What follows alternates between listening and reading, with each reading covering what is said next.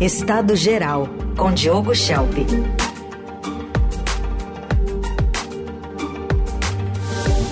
Mais análise política aqui no Jornal Eldorado. Oi, Diogo, bom dia. Bom dia, Raíssen, Carol, bom dia, ouvintes. Bom dia. Tivemos ontem a concorrida posse do novo ministro do STF, Flávio Dino. Agora a corte volta a ter 11 componentes. O que esperar depois dessa posse do, do STF, Diogo? Pois é, Raíssa, uma posse que concorrida, mas com ausência é, da oposição, não é? Então essa a posse do Flávio Dino como ministro do STF é, de fato, a consolidação do Supremo Tribunal Federal como uma corte política. Sempre houve um pouco de política na atuação da nossa instância máxima do judiciário, mas nos últimos anos o STF ganhou um protagonismo que não tinha antes, não é? E a gente vê esse protagonismo é, começando com os grandes julgamentos do Mensalão e do Petrolão. Né? Antes, poucos brasileiros saberiam sequer citar o nome de um ministro do STF. Se a gente pegar ali o período é, FHC, mesmo período Collor, é, e isso era positivo, porque significava que eles estavam fazendo um trabalho mais técnico do que qualquer coisa, era mais direito e menos política. Mas a partir do mensalão e do petrolão, a coisa começou a mudar de figura. O STF foi se tornando mais politizado, justamente à medida em que julgava políticos, né, em que julgava muitos políticos. E na presidência do presidente do Jair Bolsonaro, o poder do STF aumentou ainda mais porque o Bolsonaro foi um presidente fraco, que ele não conseguia se articular com o Congresso Nacional. E é, um Congresso que também foi ganhando poder às custas do enfraquecimento do executivo, e para contrabalançar a perda de espaço para o legislativo, o governo Bolsonaro tratou de judicializar as políticas públicas. E recorria ao Supremo toda hora. Não conseguia alguma coisa no Congresso, recorria ao Supremo. É, então, ele foi um dos grandes responsáveis por aumentar ainda mais o poder do STF, não é? aumentar ainda mais as atribuições e as oportunidades em que o STF é, dava a sua palavra em relação a temas de importância nacional. E, e os partidos de oposição também é, passaram a contestar no Supremo com mais frequência medidas do governo. Tem partidos, inclusive, que tinham pouquíssimos representantes no Congresso Nacional, mas que a toda hora estavam recorrendo ao STF em ações é, de, de constitucionalidade e assim por diante. E aí havia um fator adicional. Bolsonaro também escolheu o STF como alvo preferencial dos seus ataques populistas. E isso tem uma postura reativa do STF, em especial de alguns ministros, como o Alexandre de Moraes, o Gilmar Mendes e o Toffoli. Né? E a cada canetada de um ministro do Supremo, as pessoas, os brasileiros, perguntavam se eles podiam fazer aquilo. Aquela coisa de é, abrir inquéritos de ofício, mandar prender, tomar decisões monocráticas, individuais, demorar para levar aquilo a plenário, assim por, assim por diante. Mas a questão maior não é nem se eles podiam fazer aquilo, né? mas se eles deveriam fazer aquilo. Por exemplo, se eles deveriam exercer o poder de forma individual tão escancarada e com motivações conjunturais. Né? Eu vou dar um exemplo de motivação conjuntural e do poder que o ministro do STF tem. Então, o STF, como todo mundo, todo mundo, sabe, recebe uma tonelada de ações questionando a constitucionalidade de uma política pública. Mas essas, muitas dessas ações, a maioria, né, elas são colocadas numa gaveta e passam anos sem análise, sem andamento. E de repente acontece alguma coisa na conjuntura política e o ministro do Supremo vai lá, recupera uma ação que tinha algo a ver com aquele assunto, toma uma decisão com um enorme impacto social e econômico e tudo isso de forma monocrática. Às vezes são ações que ficaram 10 anos na gaveta. Né? Então são tantos processos nas gavetas do Supremo que é como se eles tivessem um acervo completo de temas, né? à espera do momento certo, o momento certo na visão do ministro, para serem reativados. É, e eu estou contando isso para dar uma ideia do poder que o Flávio Dino, que anteontem era senador e até semana passada era ministro da Justiça de Lula, que até 2022 era governador é, do Maranhão, o poder que ele vai ter, assim como outros ministros têm. É? Então, um, um, ministro que vem da política, que teve uma atuação política muito intensa nos últimos anos, e que vai ter esse poder, é mais até do que o simples poder de decidir questões que vão ser levadas a eles agora. Né? É também esse poder de poder buscar nesse escaninho né, de, de milhares de ações que existem no, no STF e poder recuperar alguma ali que diz respeito a um tema atual. O, o, Flávio Dino ele viu os atos golpistas de 8 de janeiro da janela do, do Ministério da Justiça, em Brasília. Ele foi instrumental naquela resistência institucional, aquela insanidade que aconteceu naquele dia. Foi ele quem sugeriu ao Lula o nome do Ricardo Capelli para intervir na segurança pública do Distrito Federal, foi uma decisão importante naquele momento, e ele foi depois massacrado pela oposição dentro daquelas teorias conspiratórias de que o governo teria sido conivente com os atos de vandalismo. Então ele não tem nenhum apreço pelo bolsonarismo, isso é óbvio, e ele terá nas mãos o destino de Bolsonaro naquela que é, na verdade, a suspeita mais grave contra o ex-presidente, mais grave do que a suspeita de tentativa de golpe. É a suspeita de que ele teve uma atuação criminosa na pandemia de Covid-19, que matou mais de 700 mil brasileiros.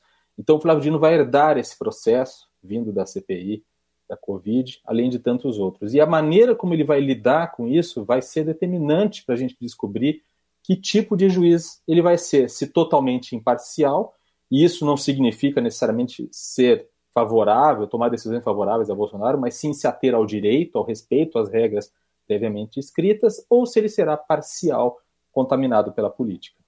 Sobre Bolsonaro, queria te ouvir sobre a não manifestação dele no final das contas ontem, né? A defesa orientou ele a, a ficar em silêncio ali na Polícia Federal e foram alguns recursos apresentados para tentar adiar o interrogatório de ontem e acabou ficando calado, alegando que não teve todo acesso aos autos. É, claro que ele estava muito mais de olho ali na delação de, de, de, do Coronel Cid do que outra coisa. Mas o que, que também nos diz esse silêncio dele? É uma estratégia de defesa, né? e é uma estratégia que pode ser feita, porque, é, de fato, no sistema brasileiro, o ônus é, é da acusação. É? O ônus de apresentar as provas e provar que a pessoa é culpada é da acusação, e a, a, o réu, ou a pessoa que está sendo investigada, não, não tem necessidade de criar provas contra si mesmo. Ele sequer precisaria ir no depoimento. Né? E, e, não seria, não haveria uma condução coercitiva, porque houve decisões passadas do STF que impediriam que isso acontecesse. Mas isso criaria, obviamente, um fato político negativo para ele, passaria mais a impressão de que ele está fugindo da raia. Mesmo ele ficando em silêncio, né, pode a gente fica com a impressão de que ele não, enfim, pode ter culpa no cartório justamente por não falar, porque se não tiver, não devesse nada a ninguém poderia falar perfeitamente, mas é claro que é uma estratégia de defesa que se justifica pelo fato, segundo os advogados, de que eles não tiveram acesso completo aos autos e a preocupação principal da defesa do Bolsonaro é justamente o conteúdo das mensagens de WhatsApp, que eventualmente a PF tem à sua disposição. Então eles precisam saber o que a PF sabe a respeito do que foi conversado naquele, naqueles momentos ali nos bastidores do Palácio do Planalto, para poder montar a sua defesa. É assim que funciona. Agora, é claro que é, para nós brasileiros, né, que sabemos o impacto, a importância que tem saber se houve de fato uma tentativa de golpe no Brasil e punir os responsáveis, caso isso seja comprovado, causa estranhamento esse silêncio. E é claro que o silêncio dele também pautou o silêncio dos outros, não é? Porque se Bolsonaro resolvesse falar, os outros depoentes que foram chamados para depor no mesmo dia é, talvez se sentissem compelidos a também falar, justamente com a preocupação de saber o que, que ele falaria. É, houve duas exceções, não é? O Valdemar Costa Neto, presidente do PL, que depôs, né, respondeu às perguntas dos, da polícia, e também Anderson Torres. São duas situações distintas. No caso de Valdemar Costa Neto, aparentemente porque realmente os indícios que tem contra ele não são tão vigorosos, tão fortes, e ele, é, obviamente, está ali num empenho de salvar a imagem do partido. Talvez sentiu seguro, então, por causa disso, justamente pelas provas apresentadas até agora terem sido muito fracas, em falar, em explicar e dar a sua versão. No caso de Anderson Torres, Anderson Torres é diferente porque ele é, já está enroladíssimo com, com a justiça, não é? é? Já ficou preso bastante tempo, então ele quer mostrar uma, mostrar uma, uma atitude colaborativa. A grande curiosidade, eu acho que a partir de agora a gente vai saber no domingo é o que Bolsonaro vai dizer em sua defesa, não é? Porque ele disse que domingo, no ato na Paulista, ele vai apresentar a sua defesa em relação aos fatos que estão acontecendo. Defesa essa que ele não fez, não é, nesse depoimento de ontem. Muito bem, aguardemos então pelo domingo, com repercussões possivelmente na segunda-feira. Mas para a gente fechar a semana, de outro assunto, a gente falou mais cedo aqui do censo escolar, que foi divulgado ontem pelo Ministério da Educação, uh, mostrando, por exemplo, um aumento na procura por cursos profissionalizantes. Chama atenção que essa procura cresce principalmente entre pessoas com mais de 40 anos. O que, que isso diz, hein, Diogo? É, as notícias elas realçam eh, justamente o aumento no ensino profissional, crescimento de 12% em relação ao ano anterior, e o governo fala aí de, de aumentar a interação, né, a integração entre o ensino profissionalizante e o ensino médio. Esse foi o dado que foi realçado, é, enfim, pela imprensa em geral. Mas eu dei uma, eu dei uma vasculhada no documento, eu tenho esse, essa mania de ficar procurando os documentos originais, procurar nos gráficos e tal, e descobri uma coisa interessante. Eu descobri que é, o aumento maior na, na, procura por cursos profissionalizantes foi proporcionalmente é, concentrado na, nas faixas etárias acima de 40 anos. É, isso eu fiz a comparação com 2019, que é o primeiro último ano antes da pandemia, justamente para ter uma ideia de um, uma série histórica um pouco maior. E aí o que eu vi foi exatamente isso, né? Comparado com 2019, no ano passado, houve um aumento de 87% é, nas matrículas no, nos cursos profissionais de pessoas brasileiras com 40 anos de idade ou mais. Não é?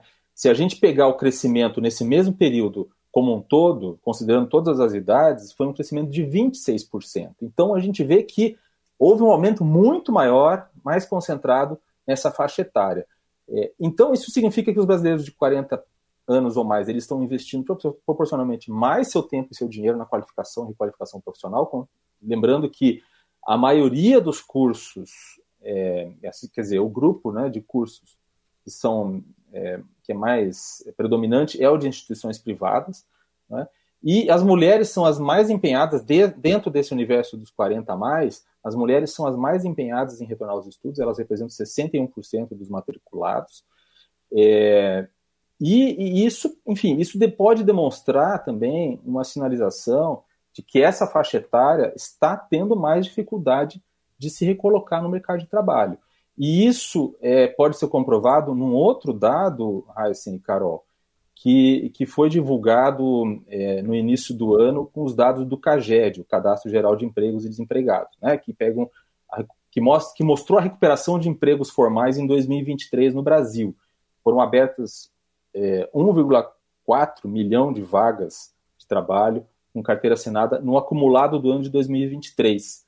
Mas, né, é, entre os trabalhadores com 30 anos ou mais, foram fechadas vagas de trabalho. Então, o saldo foi negativo. Só na faixa acima de 30 anos, o saldo de vagas formais foi negativo. Né? Nas outras faixas etárias, o saldo foi positivo, inclusive dando um saldo geral mais positivo. Então, isso mostra que as empresas é, estão dispensando é, profissionais mais experientes é, e os, esses profissionais mais experientes, como mostram esses dados do censo escolar, estão buscando qualificação para tentar se requalificar, porque eles têm ainda uma vida longa de trabalho pela frente e de produtividade. É uma pena que é, as empresas não estejam aproveitando essa experiência. Tudo bem, uma boa leitura de mais essa, esses dados aí do, do MEC divulgados ontem.